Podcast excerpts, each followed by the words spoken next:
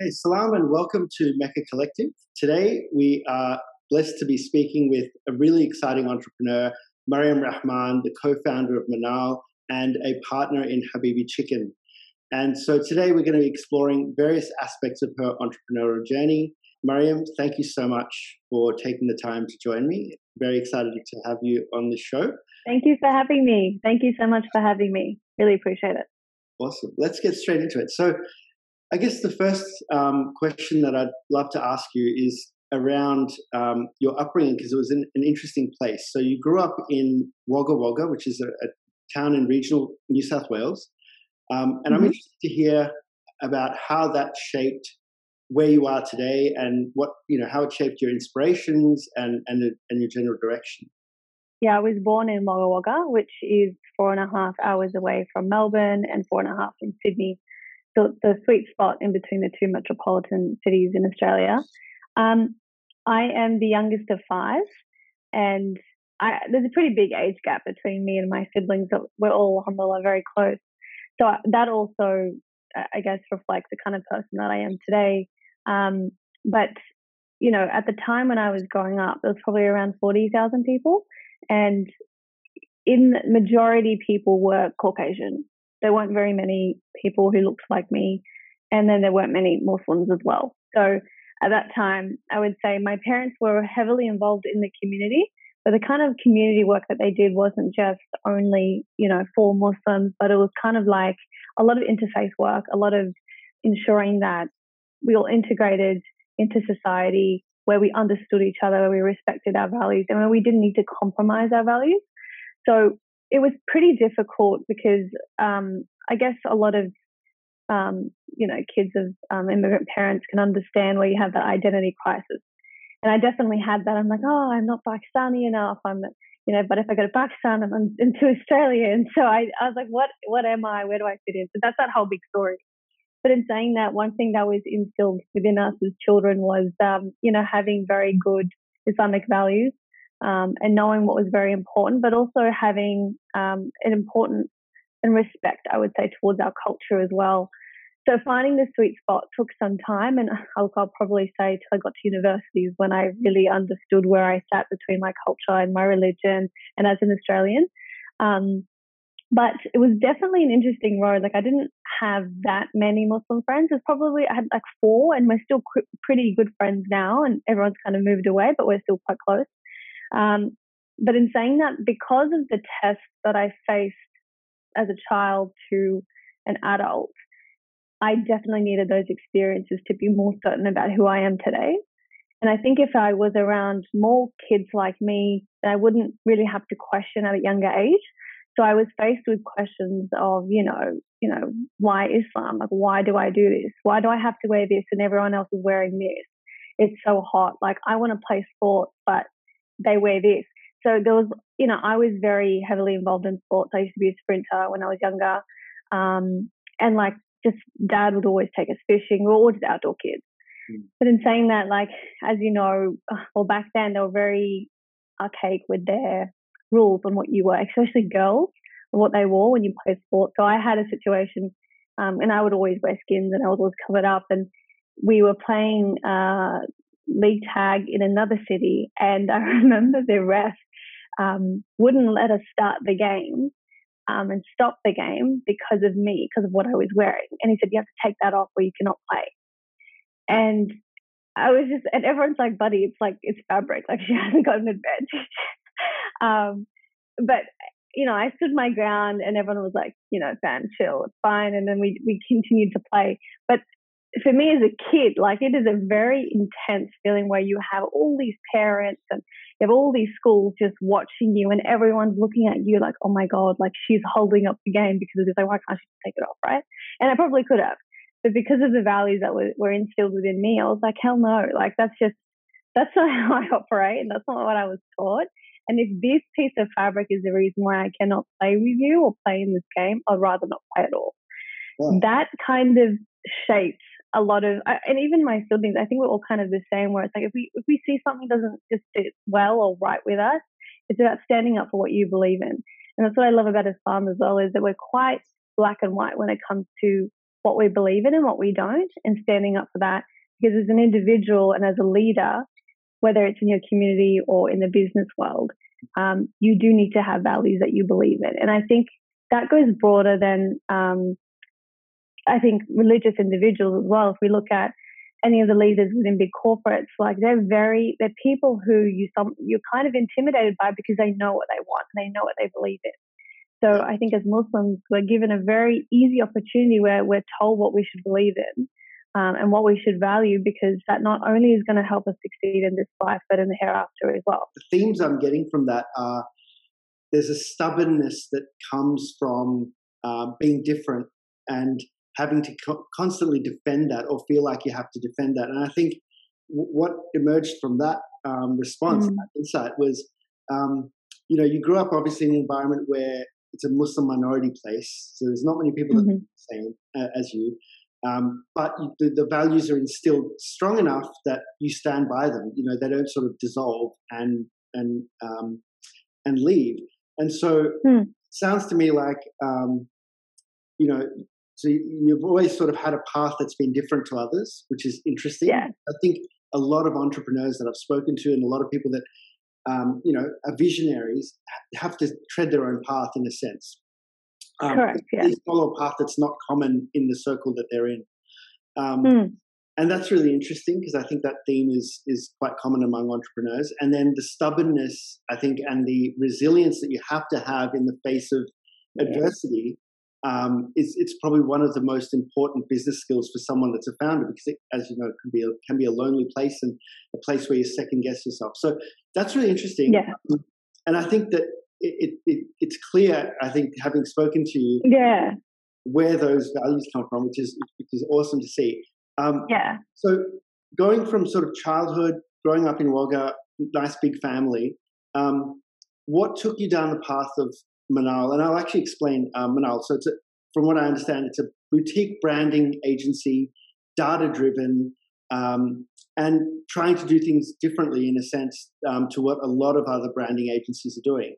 Um, and you've managed to win some really impressive clients. I love the website; it looks great. Thank you. and even all the social media um, posts. I looked at I looked, looked at the Instagram, and, and it's at we are Monale M O N A L E. Um, so everyone like and um, subscribe and follow. Um, yeah. And I really love the the cleanness of the cleanliness of the brand and the way that um, you know you've designed mm. brand identities for your clients. But so how do you mm. go from the Wagga Wagga growing up experience? yeah. There's a bit in that journey. So please, yeah, let us know. Yeah. Yeah, talking about stubbornness, I'm still in Wagga. I was like, I'm starting this agency here. I'm not moving. Everyone can come to me. um, I mean, it wasn't like that, but to to make it simple, um, the journey, like in terms of me becoming resilient, I, I don't think I was ever always like this. I think I had these situations where I was constantly tested and I had to question myself from a very young age. So I'm talking like from nine years old. Whereas I find that a lot of people in the city who might be around, you know, like minded individuals from a younger age, it's, it's probably adulthood around 18 above is when you really start questioning your identity. So I had to do it a little bit quickly. Um, and in saying that, like, it still did take time. Like, I wasn't always the way I am now so I know sometimes when people listen to entrepreneurial stories, they're like, oh, like it, it just happened. They had this epiphany. No, we, we have like, sometimes like God is slapping you on the face like 10, 15 times before you actually get the moral of the story. Um, and so I was, I did my HSC and I, I did a terrible job at that. Um, and luckily my parents were never really like hard on us, wait, on me for education because I think I was the youngest kid and they're like, look, oh, we've got four that have made it. This one is okay. so the, yeah, they were just like, oh, you know, hold up that. Oh, you know, it, it happens. It's fine. They never really said anything, but I, yeah, my HSC was okay. But I got into accounting and finance um, at Charles University here.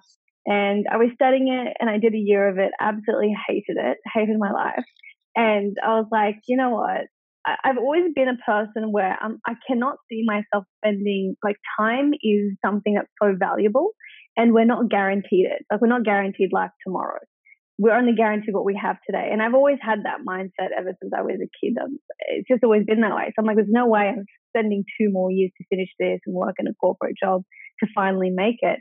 So I, I left my degree without telling my parents.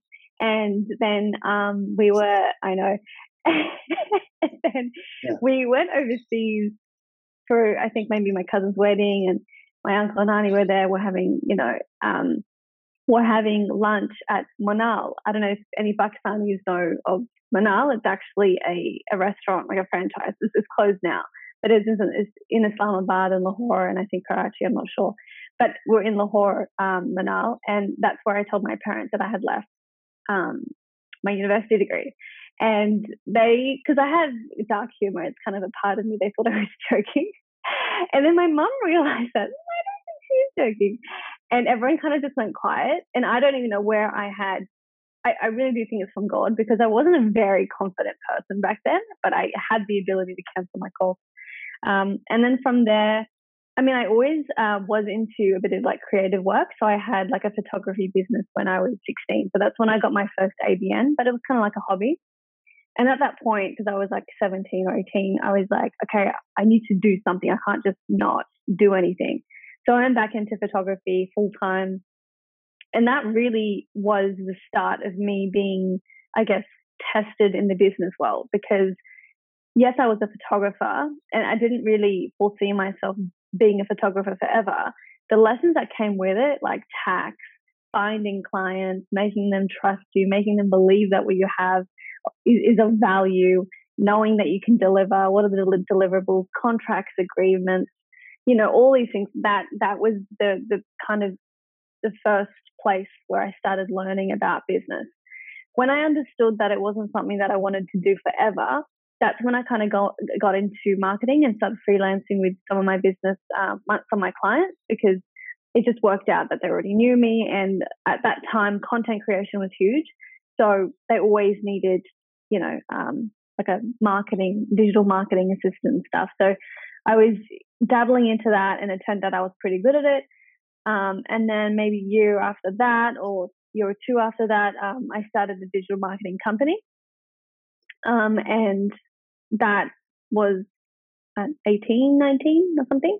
And, you know, I had a team and, and it was going great. But I noticed that a lot of companies were like putting massive amount of amount, amounts of money, but they weren't getting the returns that they wanted. And it wasn't because the funnels were bad or blah, blah, blah. It was just they didn't have any unique point of difference as a company. And nor did they really showcase that across the whole experience. And that's that's what brands are. It's not just, you know, marketing here or a customer journey. It's the whole entire experience. On that, um, is that, that the yeah. marketing agencies that were around at that time, they were sort of applying a cookie cutter approach. So they would yeah. funnels and, you know, all of that sort of algorithmic, um, yeah. mathematical approach as opposed to the artistic approach or creative. Correct. Approach. Yeah. Yeah. And, and in saying that, like I totally I totally value and respect the need for data. And I, I know that you need to be, you know, very objective about where you're going. But there needs to be an essence of it's a long term game to get people to to have customer retention, to to scale your your business. It takes time. And there's a very odd approach that was becoming normalized that if you put if you have a large um, investment, then your ROI is going to be big too. But it, that's just a poor guarantee and and that's when I, I pivoted and created Monale. Um, and you can probably see the correlation with Manal there.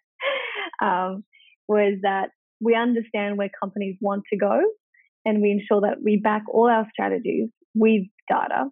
And we there's three kind of facets that we look at, and, and we've created our own philosophy called considered design, which is looking at past, present, and future data, whilst knowing their growth vision, which is all about where does that where do the C suite or stakeholders, where do they want to take the company? So once we align those things together, then we bring in that creative approach. Okay, how does this come to come to be in a unique way so that you can stand differently in the market? And that's the premise of what we do now. Um, yeah, that's how we got to. That's really interesting. I mean, the evolution. So we've gone from freelance photography, effectively, which is a hobby more or less when you're 16, 17 years old, um, realizing that there's value in what you can do with that skill set, applying that to um, more digital marketing type of work, and then yep. transitioning. So we're talking about how long a time period are we talking between the starting of the, you know, a, a hobby photographer who's, you know, then left her degree behind and then admitting that to her parents yeah. difficult. yeah, you would think it, it's like a ten year span, but it was only like three or four. okay. Yeah, it was. I moved quickly. so yeah. obviously very young um, and have achieved a lot in a short space of time, but um, that's remarkable. I think um, what's what's really interesting there is um, it sounds to me like you didn't really have a safety net because um, mm.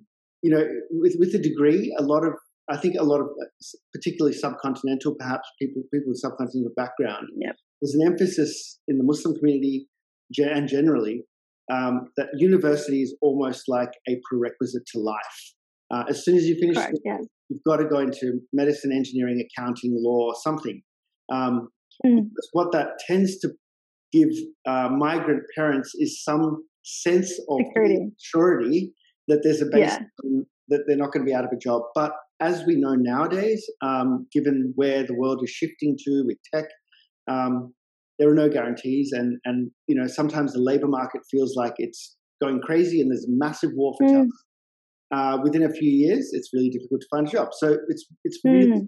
and I think um, that that certainty that people had in certain career paths is probably not as certain anymore. Um, mm. But uh, that's true. Yeah, interesting that you know um, you took this bold step to to exit your degree without getting parental permission, which is mm. uh, to say the least. Yeah. Um, yeah.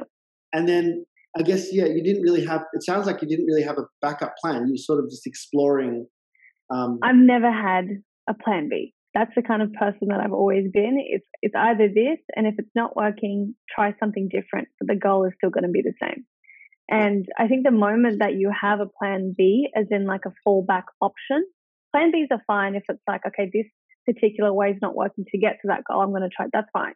But if it's like, oh, this this idea is not working, I'm going to try completely something different and just not do this anymore. I don't think if you're a person who gives up on things easily, then you're probably not fit for entrepreneurship. Mm. And if you want to ensure that you are fit for entrepreneurship, ensure that you can build yourself up so that you don't give up on things. Being hyper focused and resilient, resilient in, in all facets of your life, that contributes to success in this life and the next, and also in your in your career as well. if we look at um, Prophet Muhammad his resilience was just, you know, top of the range. It's something that none of us can compare our resilience to.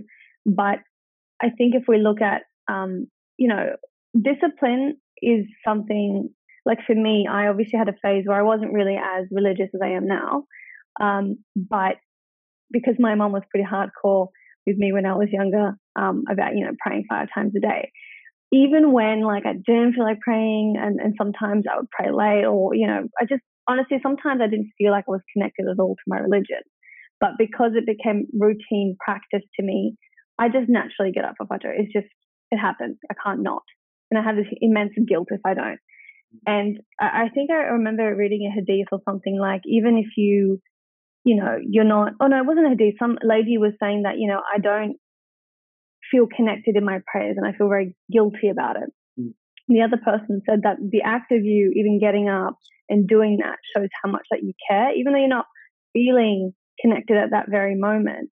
That discipline and constantly doing it, that's going to get you to a point where you're going to feel connected, but you shouldn't leave things altogether. And then even as an example of prayer, I think that also funnels into our life. Like we shouldn't give up on things just because they don't work for the first 10, 15, 20, 100 times. You know, um, if if it really aligns with your values, don't give up on it. That's yeah. the biggest lesson. I think that's really interesting, and I think prayer is a really good example because it's something we do often, um, five, you know, obviously five times a day.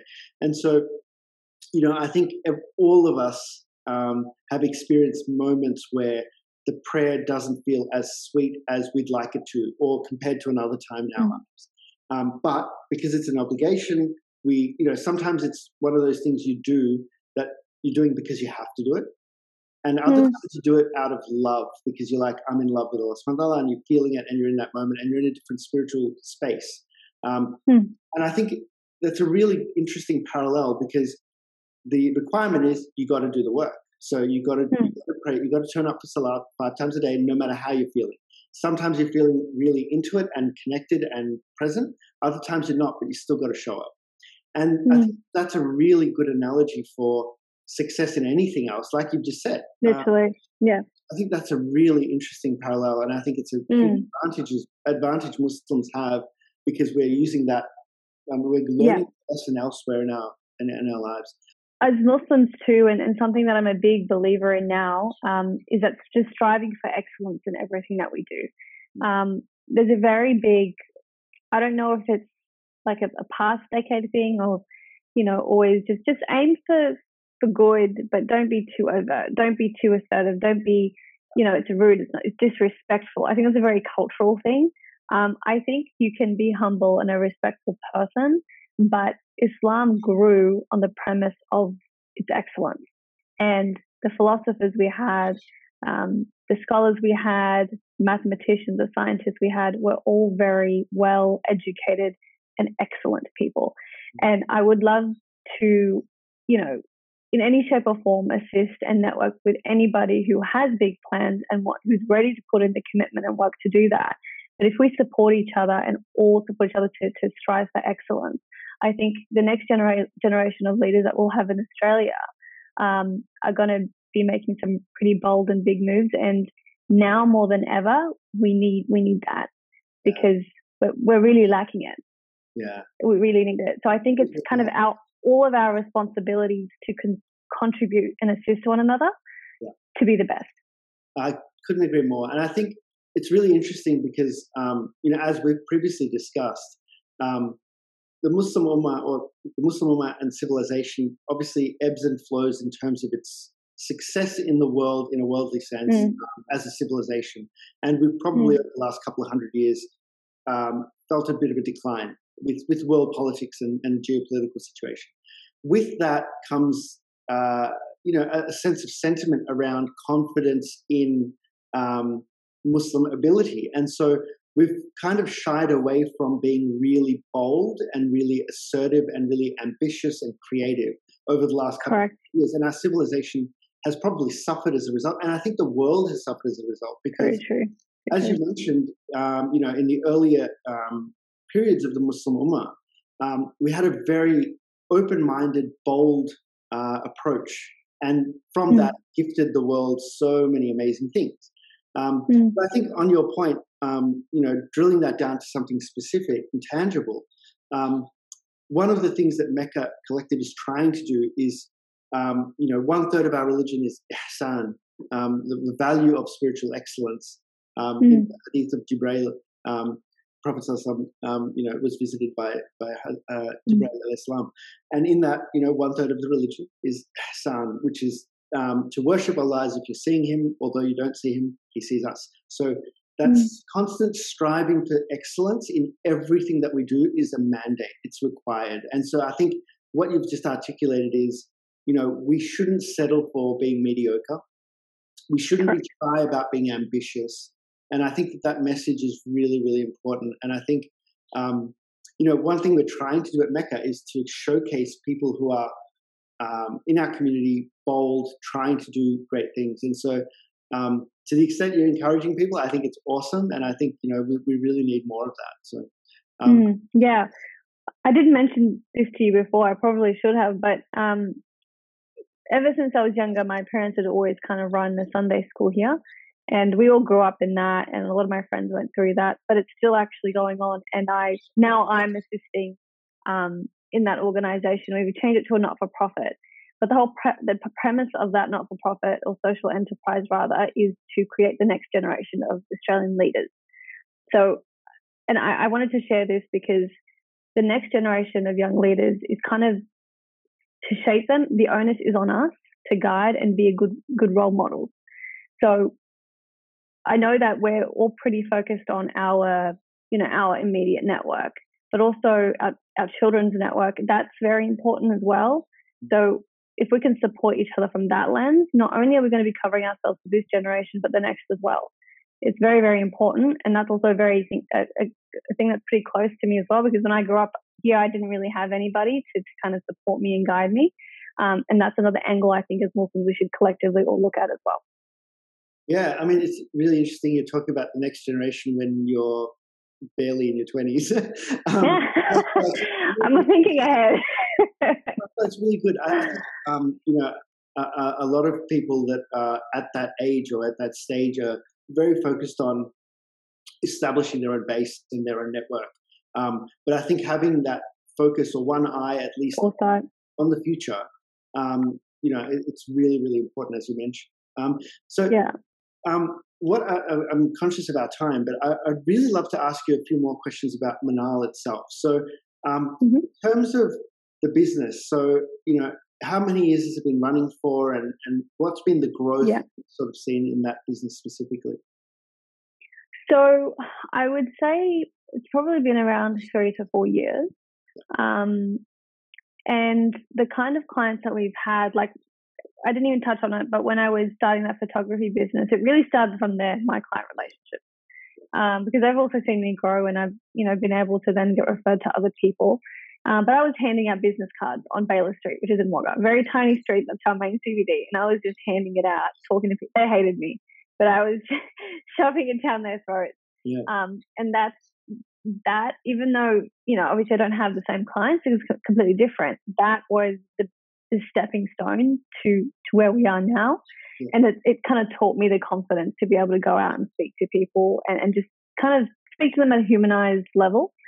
The clients that we have now um, are particularly in, in, scaling stages, so they're not new businesses. They're um, businesses who, I guess, um, have received either Series C or A, A, B, C funding, or companies that want to get listed on the stock exchange. So they have big plans, and to be able to do that, becoming an industry leading brand is quite important. So brand differentiation is, I guess, the key metric, the business growth growth they want to achieve. And Monale, our main focus to excel is to accelerate business growth. Um, so when we work with clients who are in that scaling position, we can actually deliver material support and strategies to ensure that they reach their goals. It's definitely a long term thing, and we're quite committed and partnered with our clients um, but there's like only four of us on our team, so we're very tight knit. Um, and in saying that, it's still the start, so I do have quite a few plans. Inshallah. Um, and I, I, do. My aim is to, to build a very good, strong network of you know high net worth individuals um, who care about ethical companies, who care about Islamic values, but we can all support each other. Um, so yeah, that's that's our sweet spot. Uh, excellent. Um, yeah, that's. A, I mean, it's a really interesting stage to engage with clients because when they're on that exciting growth trajectory towards listing or towards a, a big investment round, um, they've got. I wouldn't say one. You probably know better, but they, they might have an, a really big opportunity to define their brand, and that's something that can be really lasting. So, it sounds like you're coming into companies or coming into businesses at a stage where they can really define a path forward for themselves. So it's really correct. Yeah, and and the reason why it was so important for us to work with clients that are in that scaling stage is because they have data that we can actually work with, and we're not able to work with new companies because there's not enough data that we can work from to be able to you know deliver an outcome. So for me to say, oh, we can accelerate your business growth, I need to ensure that we can actually do it. So um, that's why that's a good sweet spot. And I also find when you go higher up the chain, things don't really get done because they're already quite established. And I love working with like minded individuals who have big plans, just like myself, because it's, it goes it goes beyond um, relationships for that one business or that one project. And there's so many ways that we all support each other. Um, and that that's when I when I talk about networking, it's not just for my own personal gain, but it's reciprocated mutual relationship that we can assist each other to grow. Yeah. Um, so tell me about some. Uh, I'm going to ask you about positives and negatives. So I want to mm-hmm. ask you first, maybe with a a really big win um, or something that you know a, a, story around the point in time you knew, okay, this is, this is I'm onto something here, and I know, um, you know, uh, this is it for me for the next period of time in my life. Like when did you? Yeah, that's a hard one. You can stick to. I guess one thing that I this is my own issue is I never really feel like I'm there. I'm like, no, next thing, ah, next thing, and I'm not really there. But if I look back and appreciate certain like milestones and stuff, um, I would say like we've had some really cool clients. At the moment, we're working with Crescent Wealth, and that's a really really fun one. And I, I really find that we're quite like minded um, in our values. Um, I was recently nominated for um, as a finalist for the outstanding young business leader for Business New South Wales, um, which is a pretty big thing because the category is actually under 35. I'm the youngest. I'm 23, so I still feel like there's, there's a lot for me to do. Um, you have 12 more just, cracks at that yeah, award. I know, literally. I was, yeah, I was, if I don't win this year, it's okay. I got 12 more. Um, but I would say, like, the kind of networks that I have are people that if I stayed in my corporate job, I would never have spoken to. And I'm talking about CEOs of investment banks or uh, founders or directors of, um, you know, big private equity firms that, you know, before I would never have thought that I would even be able to get into a room, with them. Um, and I, have worked with really big brands too out in regional New South Wales, um, like Nutrien Ag Solutions, which is stock listed um, agricultural company. Um, but, you know, even as a Muslim and who's brown and I can still relate to, you know, white Australians. Like we're, we're besties out here. So the it's it's been limitless like the, net- the networks that I have, and they're across all industries. So my bis- biggest success would probably be um, the kind of people that I've met and I'm networked with. I have a pretty vast network. Um, that would be the biggest thing I would say. Yeah. And on the other side of the scale, um, disaster stories or or let's say challenges, because I think one thing that you know we hear a lot about, um, even with big figures that are in the public domain. So, you know, your Elon Musk or your Jeff Bezos or, or Bill Gates, Warren Buffett. We hear about all of the, um, this, you know, and we're talking about entrepreneurs, obviously. Um, yeah. We hear about um, the success stories. We hear about sort of, you know, and it seems to me like it's almost painted as an overnight thing. Um, but the reality is, like with everything, oh. whether it's religious pursuits, any other pursuits, academic pursuits, business pursuits, there's a lot of work that goes in, and there's a lot of, I guess, failure that happens along the way that we overcome in order to to reach a goal. So, mm. um, do you want to talk a little bit about that? Because I'm really yeah, sure. Uh, where do I start? Um, I will say one thing is um, I don't think any like entrepreneur really feels like they've ever made it because it's constantly like this. You know, you never really feel like, ah, I've finally made it. I think it's definitely you can look back and say, oh, you know, I've been through so much and I appreciate where I am now, but it's a constant journey, right? But if I think of, um, I remember when I first started, like I had people run away with money and not pay me, and and honestly, that still is quite common. You have clients who, you know, I'm pretty sure it's the same in your world. Like they're absolutely vile, but the lessons that you learn from there is who exactly you want to work with, and you become a bit more selective about who you work with and you can pick up on the vibes and stuff. Um, I'm trying to think of a particular story. Um, I don't think that anything's coming to my head right now because problems are just a part of my everyday. I think uh, solving problems has just become accustomed to me. Oh, it's, it's normal. Um, I guess as a CEO and a founder, you, you, know, your ultimate job is to be the problem solver. Like you deal with all of the yeah. deal with all the difficult stuff that no one else can really solve in the business and that's kind of what makes you that kind of defines your role. Um, yeah. and so maybe, maybe a, a, better question to ask because there's probably been so many things that you're constantly solving is what challenges yes. I. I can think of one challenge. Probably it's not so much tangible but i would say the biggest thing that sometimes i find would hinder or stagnate my growth now that I look back at it. It took me a bit of time to figure out what it was, but self confidence is something that I think people can overlook.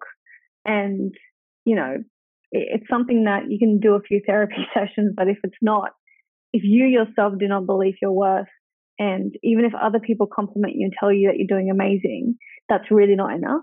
You need to yourself believe that what you bring to the table is of value. That can be one of the hard, hardest things to do because sales is a really big thing um, and networking is a really big thing as an entrepreneur. And you can't do that if you don't have any self worth or value. Mm. So I would find that on the journey, like I would be at this high peak and then I would have a challenge or I would be come across people who are just, oh my God. And may God guide them. And your confidence just goes down completely. Being a woman as well, um, in a male dominated industry, um, because all the people that I work with and network with are directors and, and founders, majority are men. Um, absolutely no no hate against that gender at all, but there is biological differences in the way that they conduct business and the way that women conduct business is a bit different. Um, and so it, that I would say really I did struggle with. Um, but the more I was very clear and cutthroat on my boundaries um, as a Muslim woman and still being assertive and, and just cutting straight to the chase, um, that that really um, I found that my self confidence grew with Islam. And if I didn't have that, um, I think I would have been pushed around a lot. So at that level, you really need to have confidence in yourself and never ever compromise on your values.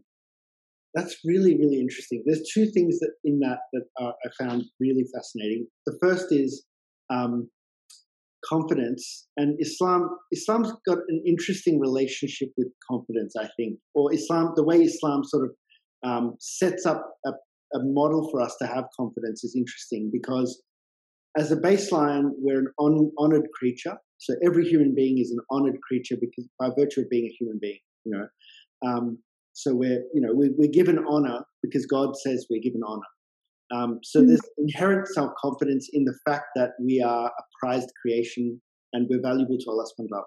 So that's an interesting thing. At the same mm. time, humility was a hallmark of our Prophet.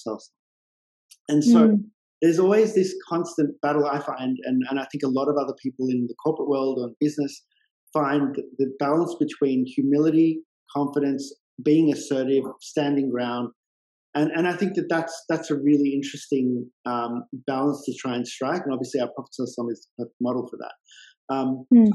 But reaching that is in in ourselves is not always easy. And I think the other mm. second overlay on that is the fact that obviously, um, you know, being a woman, the challenge is I think multiplied in a sense because when they seek to be assertive, um, like a male can, um, they face an additional barrier because sometimes it comes across as them being um, unhelpfully assertive, which is a really unfair bias. And so, um, and this, this, is from you know uh, data, I guess that I've gathered empirically from lawyers that I work with. So our team has, mm. you know, it's a, it's a, it's almost like a 50-50 balance of men and women in our in our firm, and the, the female lawyers find it more difficult because clients say when I'm like they say you know when I'm being assertive, clients consider me being aggressive.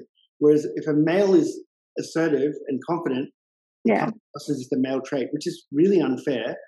I think that there's a an additional challenge for females to manage assertiveness. That's true. I think now I am completely assertive when it comes to business, as it should be black and white. There really shouldn't be emotions involved, and I have reasoning to say this biologically men and women are different.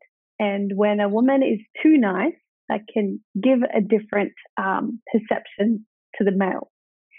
And if you can read between the lines there, is, you know, I've had instances where it's been taken completely the wrong way and I've been put in very uncomfortable positions.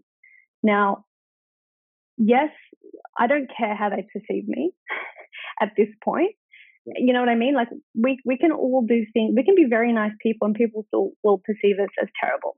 But I think what's more important than that is like our own dignity, our own our reputation, and what our what our beliefs are. So again, not compromising on our core values. Um, and as Muslim women, like there's been Muslim businesswomen, Hazrat Khadija, we don't even talk about her enough, of um, how powerful she was, and she went out and proposed to the Prophet, which again we don't talk about enough. But as women, when it comes to business, I'm going to completely change. I think they're two different things. Women, by nature, we do have a very nurturing and, and loving aspect to us, that maternal side. Um, but when it comes to business, irrespective of your gender, and this both comes with males as well, it should be very direct and it should be very black and white. I don't think there needs to be any personal or emotional connection when it comes to that. That's where I think problems problems arise um, with agreements, with contracts, with understanding, with assumptions. I think you should always be very direct with that. And I think they might say in the in the corporate world is you know you should always be nice, but I actually don't think you need to when it comes to business. I think when you when you're just when you have colleagues and stuff, always be respectful. But when it comes to you asserting your rights, what you value in, what you need, never ever you don't need to be nice. Yeah. you need to be direct. Yeah. That's how it should be. Yeah. That's just yeah. what I've learned. And it, it's a bit blunt, and I know that, but just coming with experience, that's just the best way to be. Yeah, I think it lends an objectivity um, to the to the endeavor, and I think um, I think you're right. Like you know, I think when we look back at um, examples in our tradition, in our in our um, Muslim heritage, um, whether it's male or female, I think that the best examples are the ones that were able to demonstrate savoir-faire, which is that it's a French word, which I don't really love to be honest, but I, the meaning of it is really good, which is having the perfect um, comportment in the relevant situation. So addressing mm, yeah. the situation. So if you're in if you're in a social setting and you're carrying yourself in front of your parents and grandparents, there's a totally different particular way to be. Uh, when you're in a business setting, there's a particular way to be.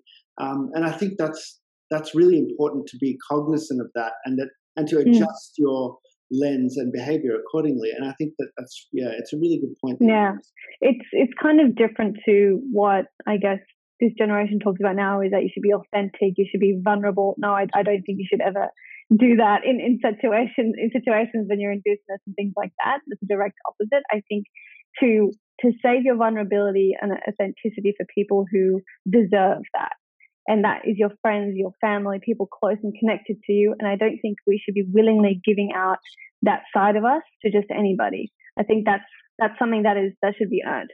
And um, even with your networks, that comes with time and relationship building, and that's how people respect you. That's what I found is yeah. the more that I was reserved, but I was direct about what I needed and, and assisted them. And, and I'm a woman of uh, man of your word. I'm a woman of my word. Um, I've been told that I, I had a client once. He goes, Mariam, what's the word for um? You're a gentlewoman. He's trying to say you're a gentleman. I don't know how to say it, but that's that comes through our actions and what we do. I don't think like you can still get those um that reciprocation that oh that's a nice person and I respect them without having to be like emotionally invested is what I'm saying. It's yeah. your actions when it comes to, to the corporate or business world. Yeah. So one last question I really want to ask, and I'm conscious of time. Uh, Habibi Chicken, awesome branding. Uh, it's you. started a store in Wagga. I want to hear all about it, and I want to hear just the plans for this cool brand. Yeah, it's honestly a vibe, and I'm not going to be biased, but it's probably I. Someone said it's the best chicken they've ever tasted in Australia. Mm, not going to say anything. Just read our reviews.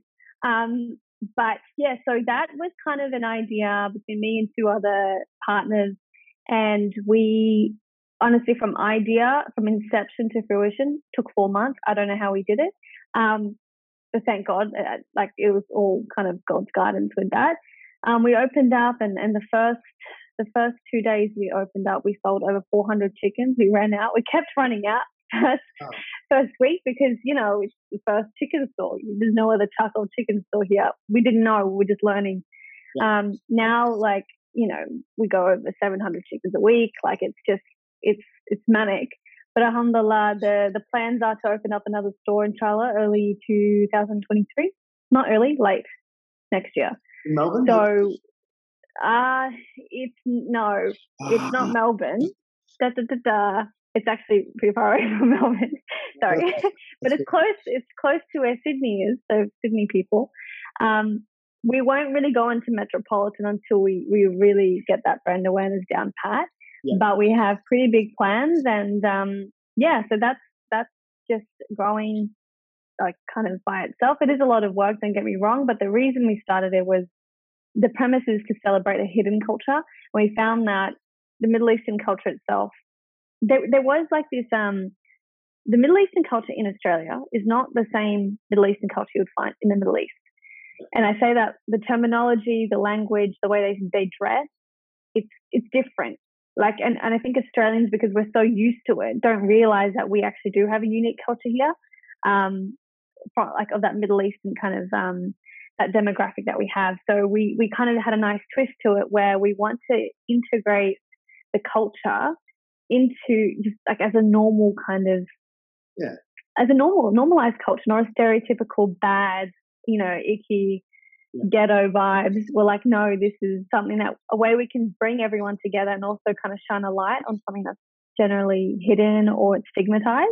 Yeah. So that's how it came about. And um, yeah, we don't really have any plans to stop. Um, we had like five stores in five years is our plan. Um, but I, I honestly think it might even be more than that. Inshallah. Who would have thought charcoal chicken ch- charcoal chicken is going to lead to the gentrification of Australian? exactly. Who would have thought? Who would have thought? It's really interesting because I think um, brand is such an important and powerful tool. Um, because it tells it can speak a, a conversation to people um, and i think that you know the, the, recognition of you know we've, we've had it in the past with um, immigrants from greece italy uh, in melbourne in particular italians and greeks there's a huge population um, and yeah. there's a culture there's an australian italian culture australian greek culture um, exactly. And that is separate to Greek culture, separate to Italian culture. And, and I think that it's really important to recognize the blend of that culture because it's something that's born and evolving here. Similarly with Muslims, similarly with sections within the Muslim community. Um, and Middle mm. East obviously are not only Muslims, there's Christians and others as well. Um, mm. so, so, you know, charcoal chicken store, it's in, it's incredible that you yeah. Got a vision it. Yeah. Thank you so much. Thank you. No, it's been, it's been a blessing for sure. And, um, yeah, it's, it's nice to, to have Muslim founders and but still create something that's for everyone. It's it's not, you know, for a particular type of person, especially out here. Um, like we had some Lebanese drummers come down, and I think it shook Wagga a little bit to the core, but everyone loved it. You know, it was there's not many places here where people like us can walk in and feel comfortable. Mm. And I've seen people I have never seen in my life, which is a very big thing because for me, I know everybody. Like I grew up here. And now I was like, I don't know any of these people, but they look like me. Like that's so great that it's a place where people feel feel comfortable to come out. So um, it's been it's that's what I love about it. It's it's it's total vibe, as the kids yeah. say. how do people find Habibi Chicken? How do they follow the brand on social media? Um, let us know. Yeah, how do they? Yeah, um, we're Habibi Chicken official on Instagram and Facebook. Um, and we actually have a thing running at the moment uh, to to get uh, win a whole week free of Habibi chicken. Oh, wow. But we're in Wagga. That's the sad. But we've had people come from Sydney, from Melbourne, from Mildura. We've had people come from Canberra. Yeah. Try our chicken. If you're driving, yeah. If you're driving up to Sydney from Melbourne, um, there's a couple of ways you can go, and the way to go through Dubbo, and I think it's through Dubbo and Wagga. Is that right? You're asking someone who uses Google Maps and Wagga.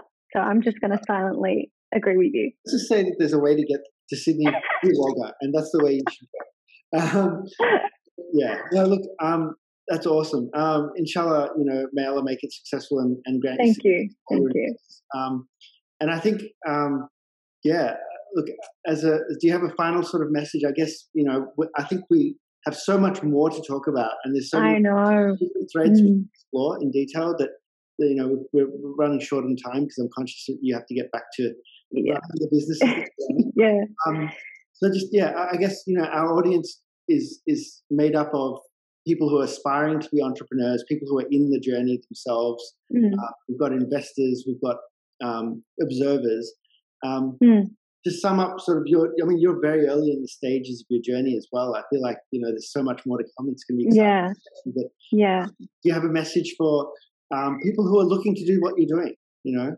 Um, I think, like I said, I, I kind of touched on it before. I think the self belief and having certainty that you can actually achieve whatever you want. Um, when you manifest that, it will happen. Like I, I that's one thing I do believe in. Um, that God has given you the capabilities um, as an individual um, and the honor, like you said, that if you just put your mind to something and do it, it might take you a few years, it might take you a decade, but it'll happen. It's just do we have our own self belief and the belief in God to have the certainty that we can do it? That's that's what the real test is um, to, to have that belief. But you can definitely do whatever you want.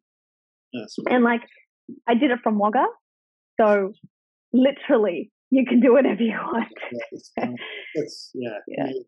Thank you so much for your time. Um, like I said, um, you know, our prayers are with you, and and we pray for your success. And may Allah grant you, you all the best things in this world and the next. Really grateful for your time, and yeah, Thank you. really I appreciate you having me. This is this is really nice. It was a nice, easy conversation, and yeah, no, thank you so much.